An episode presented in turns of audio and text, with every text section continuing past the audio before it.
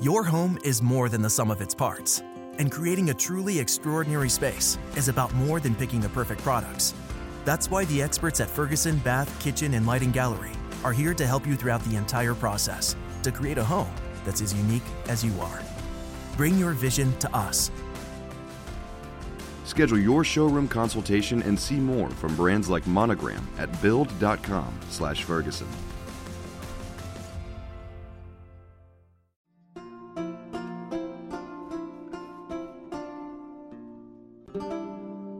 Signore e signori, bentornati nella nostra seconda parte dedicata alla storia dei cartelli messicani. Dunque oggi partiamo con un bel sunto generale di cosa è successo a livello storico, politico e sociale a partire diciamo dalla fine degli anni 90 in Messico. Nell'episodio precedente, come dicono nelle grandi serie televisive, avevo terminato il discorso parlando un po' del fallimento generalizzato dello Stato del Messico di poter dare freno alla guerra della droga e dei vari cartelli. Riprendiamo un attimo le redini del discorso. Alla fine del settembre del 2014, le grandi catene di informazione di tutto il mondo riportavano sgomenti del rapimento, che già vi avevo accennato nel precedente episodio, di 43 studenti di una scuola magistrale superiore a opera di una banda del crimine organizzato locale, aiutate, coadiuvate dalla polizia municipale di Iguala. Questa vicenda, che vi ho analizzato precedentemente, e i suoi sviluppi segnarono la fine di quello che due anni e mezzo prima la stampa internazionale aveva ribattezzato il Mexican Moment, cioè il momento messicano, e che indicava la nuova fase della storia messicana inaugurata nel dicembre del 2002 dall'elezione del penultimo presidente della storia messicana, Enrique Peña Nieto, e dalla sua impressionante lista di riforme strutturali per il paese. In meno di 48 ore l'immagine e la percezione del Messico, dopo questa tragedia, ritornarono ad essere quelle della violenza, dei grandi cartelli criminali e dell'insicurezza che lo avevano accompagnato durante i sei anni della presidenza di Felipe Calderón e della sua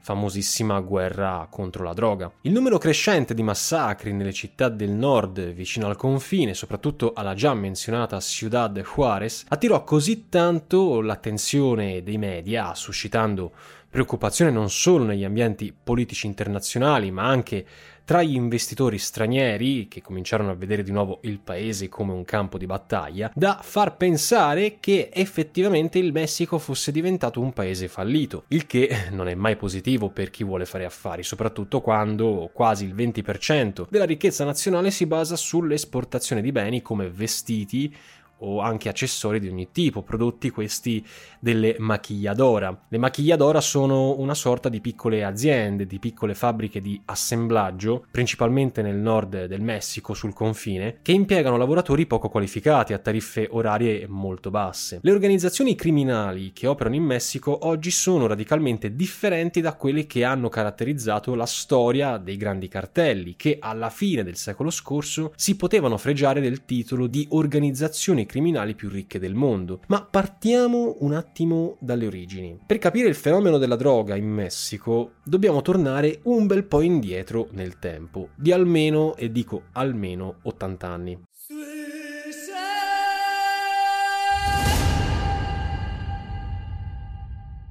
Il crimine organizzato ha sempre operato in Messico. La lunga frontiera con gli Stati Uniti, il principale mercato del mondo tanto per i prodotti leciti quanto illeciti, ha sempre svolto una funzione determinante nello sviluppo economico, sociale e politico del Messico e dei messicani. Fino al 1848, c'è da ricordarlo, le frontiere del Messico comprendevano gran parte di quei territori che adesso sono sotto la mano degli statunitensi, dal Texas fino al nord del Wyoming. È naturale quindi che i gruppi del crimine organizzato più importanti del Messico, come pure le attività e i mercati criminali più rilevanti, per le organizzazioni criminali messicane si siano sviluppate prevalentemente lungo la frontiera con gli Stati Uniti. I primi passi dei cartelli messicani dediti a questo traffico illecito di alcol e prostituzione risalgono già agli inizi del secolo scorso. Per quanto riguarda invece il traffico internazionale di narcotici, i gruppi messicani iniziarono ad essere determinanti alla fine degli anni venti, quando presero esattamente il posto dei gruppi di immigrati cinesi nella produzione, distribuzione e traffico traffico dell'oppio, dell'eroina e della marijuana verso gli Stati Uniti. In effetti è stato proprio all'inizio del XX secolo in Messico, cioè in quell'epoca del suo primo sviluppo moderno dell'industria locale, con l'arrivo dei migranti cinesi che consumavano oppio, che la coltivazione del papavero aumentò esponenzialmente. Per un certo periodo la produzione si limitò a soddisfare le esigenze interne della comunità cinese allora stabilitasi nell'area. Caratteristica predominante e già subito riscontrabile in questa prima fase dello sviluppo dei mercati e delle eh, organizzazioni criminali in Messico era la loro relazione con i poteri locali, un fattore che sarebbe sempre stato tipico della natura dei narcotrafficanti messicani. Fu solo però a partire dagli anni 30, con la fine vale a dire del proibizionismo, che le bande criminali messicane, meglio specializzate nel contrabbando, riuscirono a dar forma a delle vere e proprie attività criminali, spezzando il monopolio della comunità cinese. In pochi anni la criminalità organizzata dei nativi americani americani, cavalcando l'ondata xenofoba anticinese, riuscì così a scacciare dal mercato i trafficanti di origine asiatica per prendere il controllo della produzione di oppio e di eroina, produzione che era localizzata principalmente nello stato di Sinaloa, una regione affacciata sulle coste del Pacifico, davanti alla penisola della Bassa California del Sud. La regione di Sinaloa resta ancora oggi al centro del cosiddetto Dorado Triangolo. Il triangolo d'oro dove si produce oppio e cannabis insieme agli altri due stati di Durango e Chihuahua. Da questo punto in avanti la produzione della droga messicana passerà poi attraverso due periodi di sviluppo diversi. Prima negli anni 40, quando si sposerà al fabbisogno di morfina delle armate statunitensi che erano impegnate nel corso della seconda guerra mondiale e poi negli anni 60 con la scomparsa del secondo grande ciclo di consumo di eroina in Nord America. Insomma, come vediamo bene, non solo la droga è alla base della vita economica messicana dell'export, ma è anche una caratteristica indelebile della società civile messicana. Da una parte, se i papaveri furono coltivati soltanto grazie al contributo dei migranti cinesi, i locali indigeni coltivavano da secoli la marijuana, diciamo una tradizione ancestrale, mentre dall'altra la relazione di incesto tra potere politico messicano e mercati illeciti di trafficanti si andò consolidando proprio nel periodo che andava tra il secondo dopoguerra e la fine degli anni Ottanta. In questo lungo periodo si generò una commissione di interessi tra operatori criminali dediti al traffico di stupefacenti e le autorità istituzionali. In questo periodo, in questo quarantennio, la crescita delle organizzazioni della droga in Messico andò di fatto di pari passo con la storia sociale e culturale degli Stati Uniti. Furono infatti sempre gli americani a stimolare la crescita illecita di droga dal Messico. La rivoluzione culturale degli hippie degli anni 60 e 70 vide sbocciare la domanda e il mercato per la marijuana messicana, dando la giusta motivazione a chi smerciava da una parte all'altra del Rio Grande, cioè il fiume che separa i due paesi, ad affrontare un viaggio pericoloso e ricco di problematiche dove se si veniva catturati non si faceva certo una bella fine. Fu negli anni 70 che negli stati di Jalisco, nel Guadalajara, cioè nel Messico occidentale, si andò a costituire la prima e vera organizzazione dedita all'esportazione sistematica e massiccia di marijuana ed eroina. Questa sorta di protocartello di Jalisco fu creato e diretto da Pedro Avilés, il primo boss del narcotraffico messicano. All'apparenza un omino innocuo, Avilés fu il primo a rendersi conto del potenziale economico dell'organizzare sistematicamente il grande narcotraffico messicano. Avilés, chiamato anche il leone della montagna perché lui era solito nascondersi negli altipiani messicani, fu un precursore del suo campo. Diede vita alla prima generazione di trafficanti di marijuana e vide quasi genialmente nell'uso degli aeroplani il metodo principale per spedire indisturbato la sua droga negli Stati Uniti. Quando Avilés morì nel 78, ucciso da un agente federale, la sua organizzazione fu rilevata niente meno che dal ben noto Miguel Gallardo, uomo che il destino aveva designato prima di questo evento come poliziotto federale. Insomma, il gatto che gioca a fare il topo. E il padrino, come era chiamato Gagliardo, portò il cartello embrionale di Avilés ad un livello superiore. Riorganizzò internamente la divisione dei ruoli, incrementò i contatti con i trafficanti colombiani, così da avere provvigioni anche su droghe non presenti all'interno dell'organizzazione di Avilés, e arruolò nuovi membri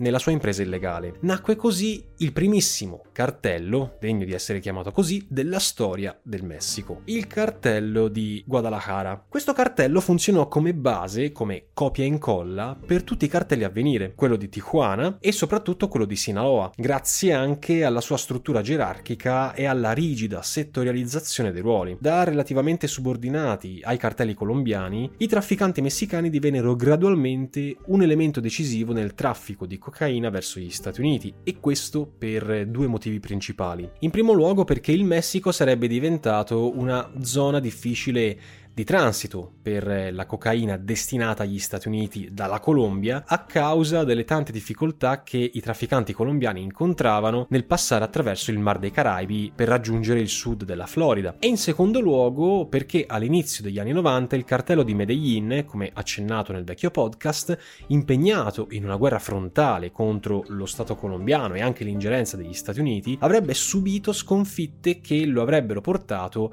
ad una precoce scomparsa o almeno ad una sua disgregazione. Le organizzazioni messicane sarebbero così andate ad occupare il vuoto di potere creatosi dalla rottura del cartello di Medellin, insediandosi come una piovra nel ben più redditizio commercio di cocaina, vale a dire quel mercato all'ingrosso diretto alle principali metropoli americane, da San Diego e Los Angeles fino ad arrivare al nord come Detroit, Chicago e New York. Attualmente, secondo la DEA, l'Agenzia Federale Antidroga Americana, si stima che i maggiori cartelli messicani siano presenti in quasi 230 città statunitensi, da Atlanta in Georgia fino addirittura nell'estremo nord del paese, ad Anchorage in Alaska. Se a ciò includiamo anche il traffico di marijuana, eroina e metanfetamine, il fatturato annuo della criminalità organizzata oggi si stima intorno ai 30 miliardi di euro, una cifra che rende i cartelli messicani le organizzazioni più potenti del continente e probabilmente del mondo.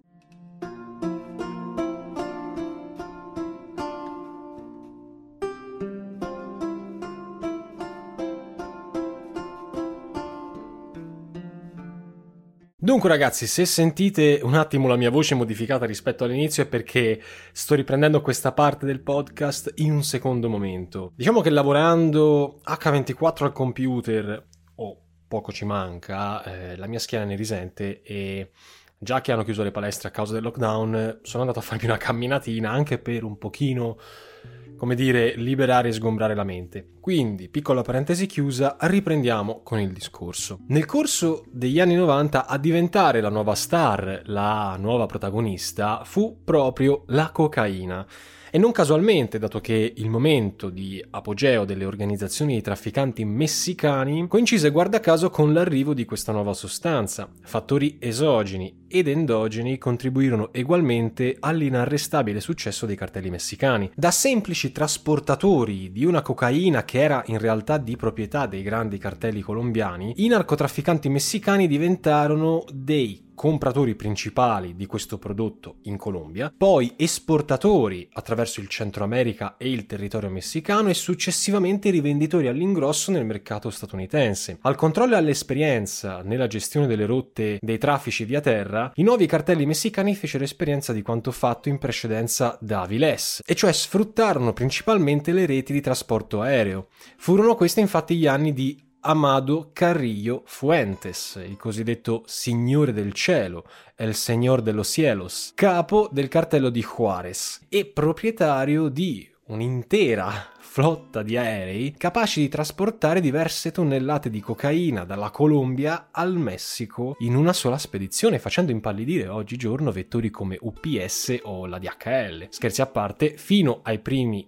anni del 2000, la criminalizzazione dilagante della droga non ebbe un impatto, eh, diciamo, diretto sulla vita quotidiana dei messicani. Da una parte i cittadini normali sapevano che facendo omertà non c'erano problemi, i trafficanti facevano il loro, diciamo, da e verso l'estero e se li lasciavi fare nessuno ti dava noia. Dall'altra c'era ancora un certo equilibrio, una certa tolleranza da parte dello Stato. Tuttavia, dal 2000, due fattori avrebbero di là a poco sconvolto lo status quo. In primo luogo ci fu un motivo politico, la fine dell'egemonia assoluta esercitata dal PRI il Partito Rivoluzionario Istituzionale, partito che si era guadagnato con il tempo la fama di partito corrotto e che tra il 1929 e il 2000 aveva governato ogni benché minimo aspetto della vita politica e criminale del Messico, finendo esso stesso per diventare colluso con la criminalità organizzata locale. L'ascesa al potere del presidente Vincente Fox, all'epoca un baffuto cinquantenne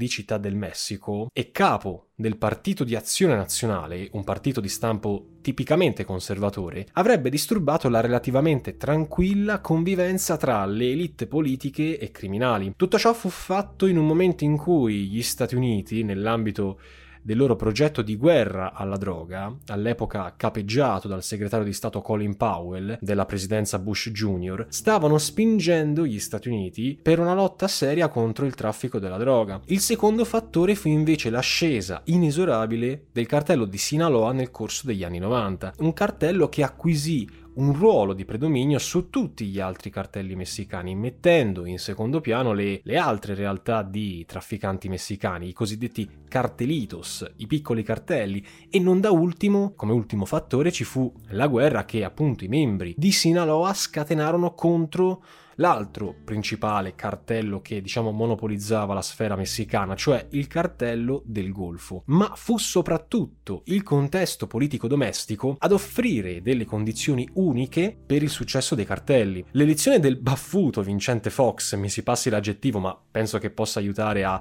farvi memorizzare di chi stia parlando, anche perché l'audio non aiuta certo a visualizzare le persone, e poi la fine dell'egemonia del Partito Rivoluzionario Istituzionale ebbero un impatto devastante nella gestione e nel controllo dei mercati criminali, una cosa paragonabile alla proliferazione delle organizzazioni criminali in Russia una volta che cadde il regime sovietico. Il vecchio Partito Rivoluzionario aveva mantenuto un certo controllo sui mercati illeciti, sui loro operatori, i quali, volenti o nolenti, dovevano o comunque avevano dovuto necessariamente venire a patti con i diversi padrini politici locali, così da potersi muovere liberamente. Il fatto che i criminali fossero subordinati al potere politico e viceversa che il potere politico facesse buon viso a cattivo gioco ai criminali aveva generato un ambiente, tra virgolette, in modo abbastanza eufemistico, pacifico, con un limitato utilizzo della violenza, che era stata addolcita, per così dire, attraverso l'uso della corruzione. Frammentare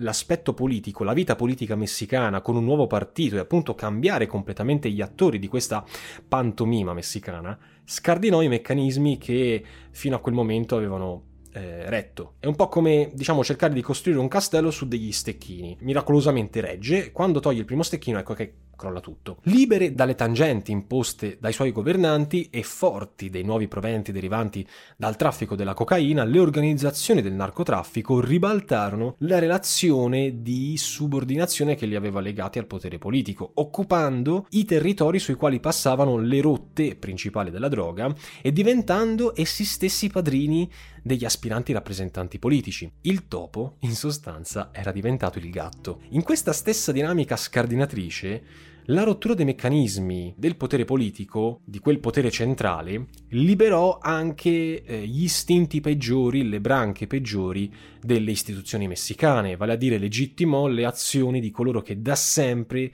avevano gestito sul territorio la droga e la criminalità insieme alle organizzazioni dei cartelli. Di chi stiamo parlando? Di poliziotti, magistrati, giudici, carcerieri e chi più ne ha più ne metta. In pratica, senza governo ci fu un via libera tutti. Figura emblematica dei servizi di polizia deviati e corrotti fu ad esempio Guillermo González Calderoni. Calderoni era comandante della Polizia Giudiziaria Federale e importante azionista dei cartelli del Golfo e anche della città di Juarez. Questo Calderoni non è menzionato a caso in questo preciso istante nella nostra storia, in quanto il comandante della Polizia Giudiziaria ebbe delle strettissime relazioni con il già menzionato capo del cartello di Sinaloa, Miguel Ángel Feliz Gallardo. Gallardo fu uno dei primi lungimirante a vedere nell'infiltrazione dei cartelli all'interno del mondo della polizia un modo per conquistarsi il potere e eh, con la polizia, in particolare con il comandante della polizia giudiziaria Calderoni, il nostro Gagliardo, il capo del cartello di Sinaloa, collaborò per riordinare in maniera sistematica l'equilibrio geo-economico del potere dei narcotrafficanti messicani, vale a dire lo smercio della droga lungo la costa del Pacifico fu tramite Gagliardo, attraverso un sistema di riassegnazione dei poteri, dato ai cartelli di Tijuana e di Juarez, mentre quello attraverso la costa caraibica, quindi il lato opposto, fu dato al cartello del Golfo. La produzione della marijuana e dell'eroina rimase invece eh, appannaggio del cartello di Sinaloa, non fu un caso perché comunque erano anche quelle droghe che mh, davano maggiori profitti. Cartello di Sinaloa che non avendo controllo sui valichi di frontiera con gli Stati Uniti beneficiava del diritto di passaggio attraverso i territori degli altri cartelli. In pratica furono poste delle vere e proprie linee divisorie territoriali, invisibili ma comunque più concrete a momenti di quelle ufficiali. Ecco, questo fu l'inizio della narcocultura nel Messico. Come in tutte le rivoluzioni, anche in questo caso le nuove regole del gioco richiesero una serie di aggiustamenti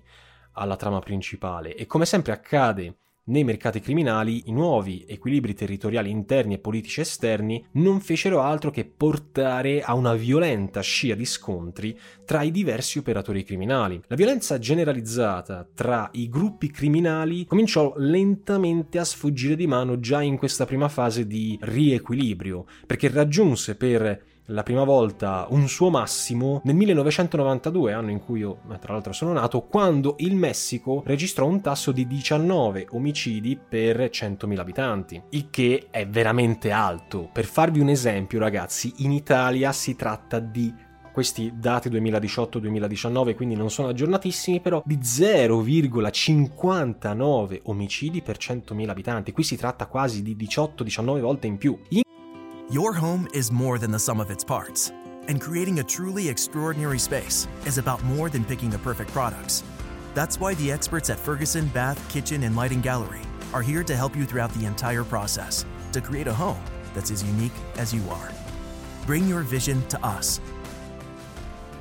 Schedule your showroom consultation and see more from brands like Monogram at build.com/ferguson. In quegli anni, tra la Bassa California e lo stato di Sonora, che si trova eh, dall'altra parte del Golfo di California, avete presente come è fatto il Golfo di California, no? una sorta di eh, piccola forchettina, un signore iniziò ad accentrare sempre di più il potere del cartello di Sinaloa su se stesso, una sorta di re francese, no scherzo, era un certo Joaquin Guzman, meglio conosciuto con il nome di El Chapo, letteralmente il nanerottolo, proprio per la sua altezza non certo importante. Nella sua incontenibile ascesa come signore assoluto del traffico della droga messicano, il nanerottolo, l'ottavo nano di Cenerentola, no, qual era? L'ottavo nano di Biancaneve, sfruttò un ben ideato sistema di gallerie sotterranee per trasportare grandi carichi di cocaina al di là del confine statunitense. A questo gesto il nostro Ciapo affiancò una pratica abitudinaria di corruzione doganieri alle forze di polizia, ai magistrati, riuscendo ad accumulare miliardi e miliardi di dollari e scalando così a poco a poco le vette degli uomini più ricchi del pianeta, alla pari di moltissimi imprenditori di successo. All'epoca, nei suoi anni d'oro, il nostro Guzman arrivò al 25 posto. Nel triangolo d'oro, El Chapo si concentrò prevalentemente sulla coltivazione dell'oppio e nella produzione dell'eroina, chiamata alchitran negro, cioè catrame nero. Per consolidare l'ascesa del suo impero, da lui chiamato Alianza de Sangre, cioè l'alleanza del sangue, come era anche denominato appunto il cartello di Sinaloa, Guzman entrò in conflitto con l'altra organizzazione criminale principale dell'area, vale a dire il cartello di Tijuana, cartello che divenne ancora più potente qualche anno più tardi, nel 97, quando a prenderne le redini fu un certo Ramon Arellano un signore della droga che se andate un attimo a vedere una delle sue foto in, eh, nei suoi anni più giovani, beh, non lo giudichereste assolutamente un criminale narcotrafficante, sembra un angioletto. Ecco, lui è il vero esempio che conferma il detto l'abito non fa il monaco. La guerra con Tijuana tra El Chapo e questo Angelo Arellano si consumò in una lunga serie di scontri, violenze, omicidi nell'indifferenza delle autorità governative spesso corrotte e complici di entrambe le fazioni. Qualche anno prima, nel 93, all'inizio di questa faida, El Chapo subì, uscendone tra l'altro incolume, un attentato davanti all'aeroporto di Guadalajara da parte dei membri stessi di Tijuana, i quali finirono inconsapevolmente per uccidere a suon di revolverate l'arcivescovo Posadas Ocampocon, scambiato per il suo aspetto e il suo fisico proprio per il Chapo. A questa prima ipotesi ci fu però chi poi sospettò invece che l'azione dei criminali fu invece un piano ben organizzato per eliminare e togliere di torno un membro del clero che aveva più volte osteggiato l'agire dei cartelli messicani. Fatto sta che davanti a questa tragedia il governo messicano fu obbligato, più per facciata, ad intervenire per arginare questi massacri. All'epoca il presidente era Carlos Salinas, fisicamente una versione baffuta di Vincente Fox, solo che era senza capelli. Salinas, due anni dopo gli eventi di Guadalajara, sarebbe stato accusato di loschi affari e di, guarda caso, coinvolgimento nel narcotraffico. Di conseguenza fu costretto a lasciare il paese per evitare un'inchiesta giudiziaria avviata sul suo conto. Ad allontanarsi per far calmare le acque in Messico ci fu anche un altro personaggio, El Chapo, che dopo questo tentativo di assassinio si recò successivamente in Guatemala per trattare un importante carico di droga con un altro signore della, del narcotraffico. Ma qui in Guatemala il Chapo fu sorpreso e arrestato nello stesso anno da dei militari guatemaltechi che, allertati dall'Interpol, ne stavano seguendo le tracce. Il Chapo fu subito estradato in patria per essere così rinchiuso nel carcere di massima sicurezza dell'Altipiano, cioè un carcere vicino alla capitale che aveva ospitato i più noti criminali narcotrafficanti messicani. Da lì Guzman restò fino al 2001, quando riuscì in qualche modo a evadere e a riprendere in mano il controllo del suo vecchio cartello di Sinaloa, vivendo nel frattempo, in tutti questi anni, in condizioni agiate, grazie principalmente ai suoi metodi di corruzione e all'amicizia che aveva strinto con degli agenti di polizia e i funzionari del carcere. Insomma, la vita da Nababbo, bene o male, l'aveva comunque sempre fatta. Nel mentre che il signore di Sinaloa se ne stava al fresco in carcere, nella cittadina di Juarez, nel 1993, tutto in quell'anno, ragazzi, sono nato io e scoppiato in mondo, veniva ucciso un certo Aguillard Gagliardo. Questo Aguillard Gagliardo era il capo del relativo cartello di Juarez. Il mandante del suo assassinio si vociferava fosse, e questo nome non ci è noto, un tale Amado Carrillo, il già menzionato signore dei cieli. Allora, avete presente Paul McCartney da giovane? Ecco, Carrillo era tale e uguale a lui per aspetto. Bene, l'ascesa di Carrillo a Juarez segnò una nuova fase della storia dei cartelli messicani, vide l'affermarsi di un nuovo rapporto tra questi, le istituzioni e il territorio. Il potere economico dei grandi cartelli e la debolezza delle istituzioni messicane aprirono l'autostrada al piano che Carrillo aveva avuto in testa da molto tempo, ancor prima di arrivare all'assassinio del rivale Gagliardo, vale a dire riunificare i cartelli in un'unica grande sovraorganizzazione criminale. Per poter attuare il suo piano malefico di dar vita a una federazione di cartelli, Armando Carrillo estese la corruzione e la collaborazione dei cartelli livelli verso le istituzioni a livelli inimmaginabili, passando dal livello locale, quindi municipale, a quello federale, una cosa che nessuno aveva mai pensato di fare prima, neppure il grande El Chapo. Fu proprio un attacco di spavalderia, insomma, nei confronti dello Stato. Era come se Carrillo volesse dire allo Stato io sono io e voi non siete nessuno, per edulcorare con dolcezza le parole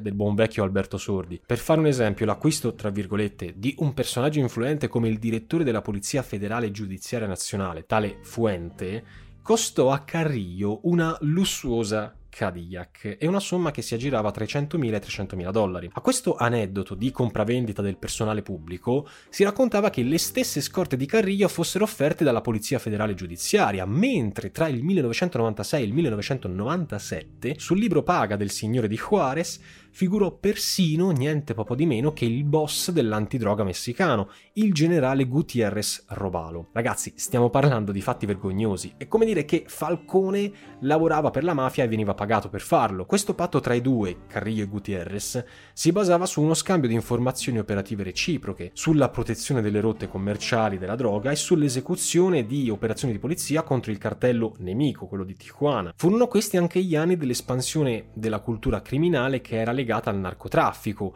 Qui stiamo parlando in maniera molto vaga di soft power, la stessa cosa che vi avevo diciamo detto negli episodi sulla Cina. Il denaro facile del narcotraffico, la sua ostentazione, l'impunità di cui godevano i narcos, seduceva non solo le istituzioni, ma anche la borghesia commerciale che chiudeva con complicità gli occhi alla violenza e alla corruzione. A queste seduzioni risposero subito i narco juniors, giovani dai 18 ai 24 anni che provenivano dalle classi medio-alte della borghesia commerciale della Bassa California. Erano delle personalità che, già di per sé avvezze al potere e al denaro, erano capaci di attuare delle azioni più spietate, ancora più violente degli stessi principali signori della droga. Allo stesso tempo questo clima di collusione con la criminalità metteva su un piatto d'argento alle istituzioni di polizia innumerevoli occasioni per rimpinguare con arresti e operazioni di successo le loro statistiche gonfiate, per sviare così l'attenzione pubblica dall'imperante corruzione che era generata dal traffico di droga. La soluzione però cominciò ad aggravarsi a partire dagli anni 2000, ma prima di passare alle cose serie facciamo un attimo due secondi di stacco mentale.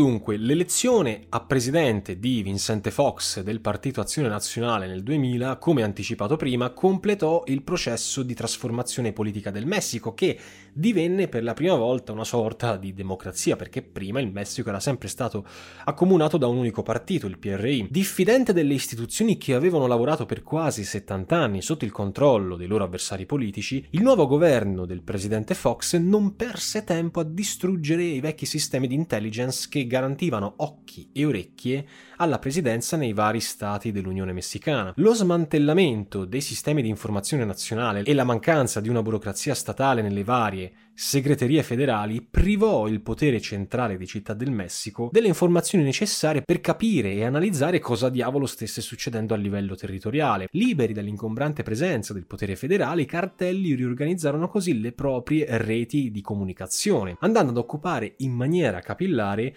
le posizioni chiave dei settori della sicurezza e della giustizia dell'amministrazione che adesso avevano subito un vuoto. I cartelli si assicurarono così il controllo diretto della polizia municipale, di eh, quasi tutte le città di frontiera con gli Stati Uniti, ma anche dei grandi porti e dei municipi che erano principalmente sulle rotte di traffico essenziali che dal Pacifico portavano verso i Caraibi. Il cambio di rotta fu intensificato però nel 2001. Il primo forte segnale di cambio venne proprio dalla fuga dal carcere di massima sicurezza di El Chapo, un fatto che segnò l'inizio di una nuova resa dei conti tra i grandi cartelli e anche l'inizio della militarizzazione tra bande. Stanco di condividere le rotte sulla frontiera con gli Stati Uniti, il cartello di Sinaloa del Chapo, vedendo anche quanto i cartelli messicani erano riusciti a fare nel frattempo eh, dalla sua assenza, decise di attaccare i suoi rivali di sempre, approfittando della debolezza dello stesso cartello di Juarez, debolezza che eh, derivava dalla morte vera o presunta di Carrillo, dichiarata nel 1997 a seguito di un intervento di chirurgia plastica facciale. La fuga dalla prigione del Chapo nel gennaio 2001 coincise così con l'inizio di una massiccia offensiva del cartello di Sinaloa nei confronti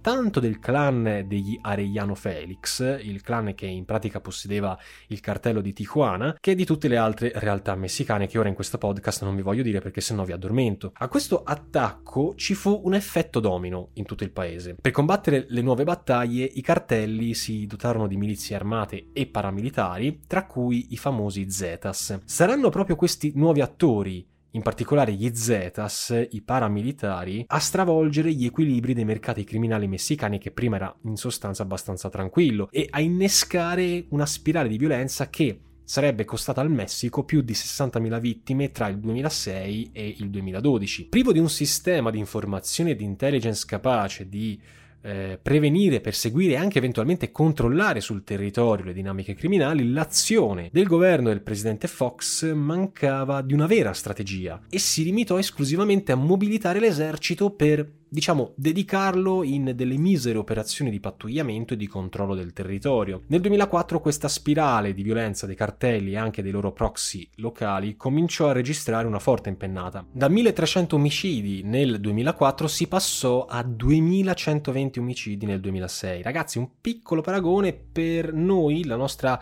eh, popolosa Italia con 60 milioni di persone ha registrato nel 2018-2019 circa 307 omicidi volontari. Per far fronte a questa marea criminale, nel 2005 il presidente Fox lanciò il programma Mexico Seguro, Messico Sicuro, inaugurando così l'uso dell'esercito verso tutte le operazioni che dovevano sostenere le forze di polizia civile. In pratica si era giunti al bordo della voragine catastrofica, vale a dire la vigilia dell'ufficializzazione della guerra. Diventato nel 2006 il successore di Vincente Fox come candidato del Partito Azione Nazionale, nazionale Felipe Calderón, pur iniziando una serie di necessarie ed urgentissime riforme che erano dirette a risolvere alcune delle falle strutturali del sistema di sicurezza dello Stato messicano, non riuscì a invertire la tendenza della violenza criminale. Sebbene la sua politica, quella di Calderón, fosse stata contrassegnata fin da subito da una forte impronta anticriminale, Calderón provò a fare di tutto, cioè epurare la polizia federale, dare nuovi incentivi ai suoi membri per evitarne la corruzione, riformare il sistema giudiziario giudiziario e anche quello penale, ma nulla.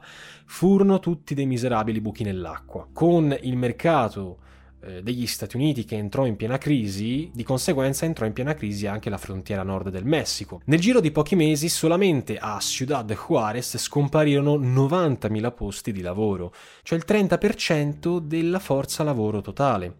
I massicci licenziamenti offrirono alle bande criminali tutta una serie di manodopera a basso costo e spinse il crimine organizzato a cercare dei finanziamenti attraverso delle nuove attività illeciti come ad esempio il sequestro e l'estorsione. Negli anni che seguirono come esempio dell'incapacità e della disperazione del governo Calderón a far fronte a questi problemi, il processo di militarizzazione della sicurezza civile si andò a sviluppare su due fronti. Quello federale, attraverso il dislocamento di truppe dell'esercito ovunque la situazione di ordine pubblico fosse diventata ingestibile per lo Stato, e quello locale, attraverso vale a dire la nomina di ex ufficiali dell'esercito alla guida delle diverse polizie statali e municipali. Il governo Calderón, per poter, diciamo, tamponare quella corazzata Potionkin, che ormai stava perdendo acqua da tutte le parti, andò a indirizzarsi in un progetto di sicurezza governativa allacciato insieme agli Stati Uniti, la cosiddetta Iniziativa Merida, una strategia di azione diretta a contrastare sulla carta gli effetti tanto dei cartelli nazionali che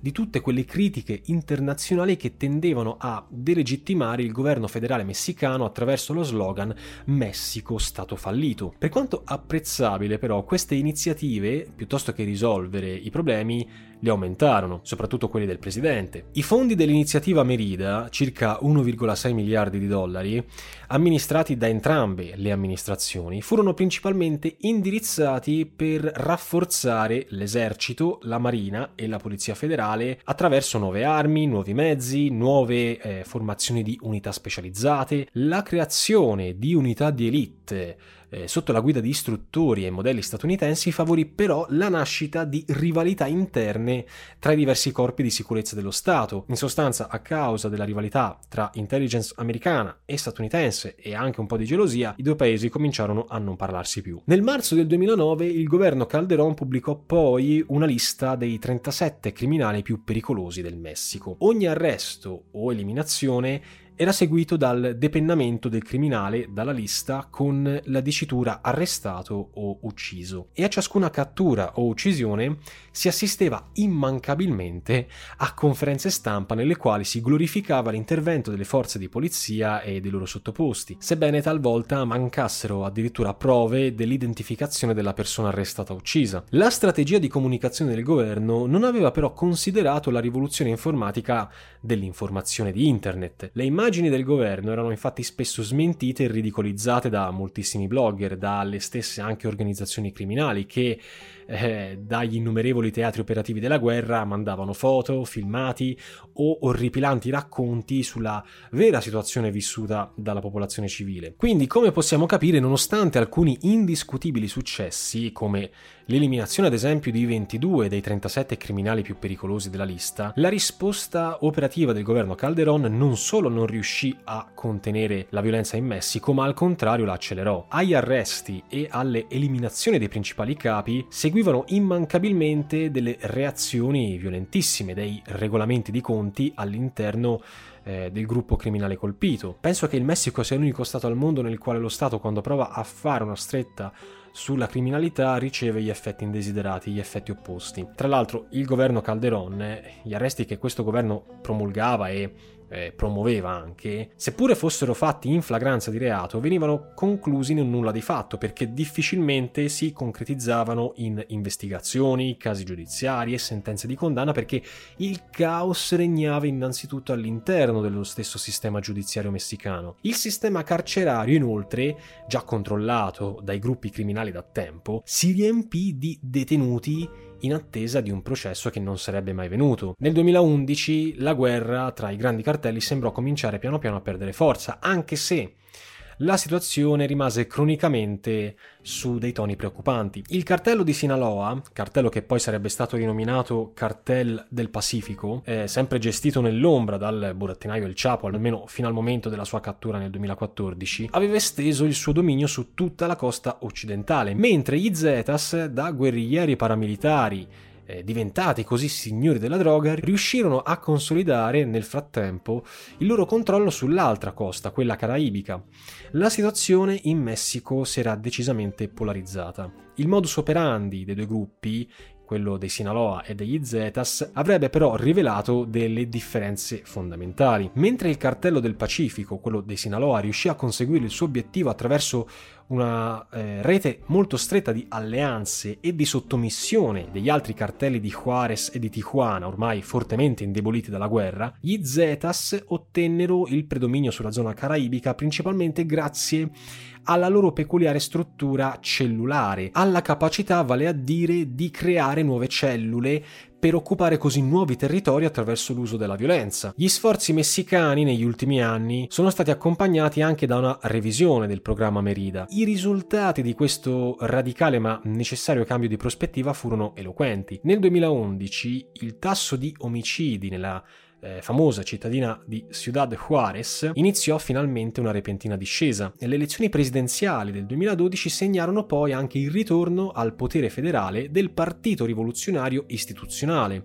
Dopo 12 anni lontani dal centro di potere, il PRI tornava finalmente sul trono con un giovane ma sperimentato candidato, il presidente Enrique Peña Nieto. Contrariamente ai suoi predecessori, il nuovo presidente poteva contare sulla capillare e riorganizzata struttura di un partito che, forte di 70 anni di esperienza nell'amministrare il potere in Messico, controllava già al momento del suo insediamento 24 dei 32 stati della federazione. Per questo motivo il nuovo governo Nieto si mosse, diciamo, con i piedi di piombo per non fare errori e soprattutto per cercare di trasmettere a livello nazionale e internazionale l'immagine di un nuovo Messico, di un Messico non corrotto e capace di far dimenticare eh, la guerra tra cartelli, oltre che di attrarre gli investimenti necessari a sostenere quelle riforme strutturali, soprattutto nel settore dell'energia, delle comunicazioni e eh, di autostrade, strade, di insomma sviluppo industriale dell'intero paese. Il bilancio complessivo del penultimo governo messicano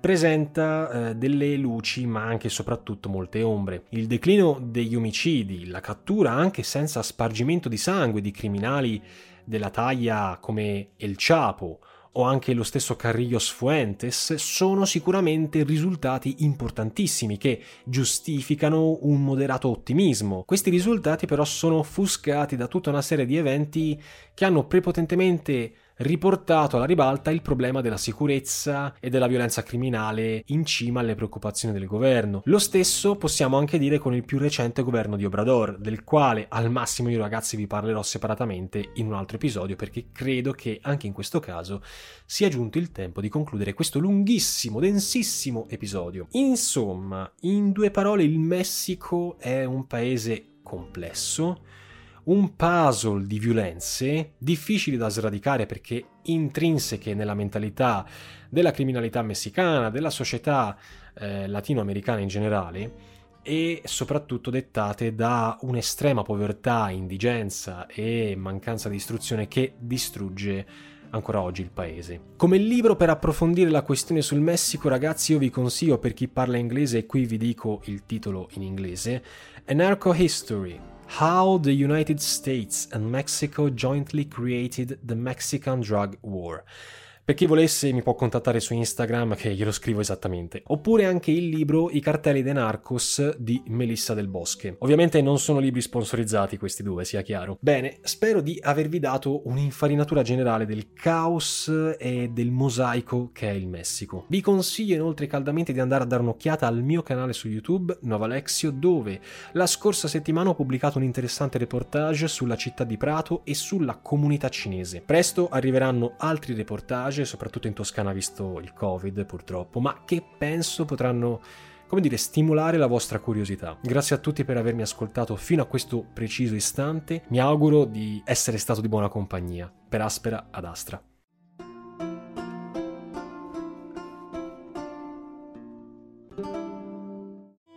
Your home is more than the sum of its parts, and creating a truly extraordinary space is about more than picking the perfect products. That's why the experts at Ferguson Bath, Kitchen, and Lighting Gallery are here to help you throughout the entire process to create a home that's as unique as you are. Bring your vision to us. Schedule your showroom consultation and see more from brands like Monogram at build.com/ferguson.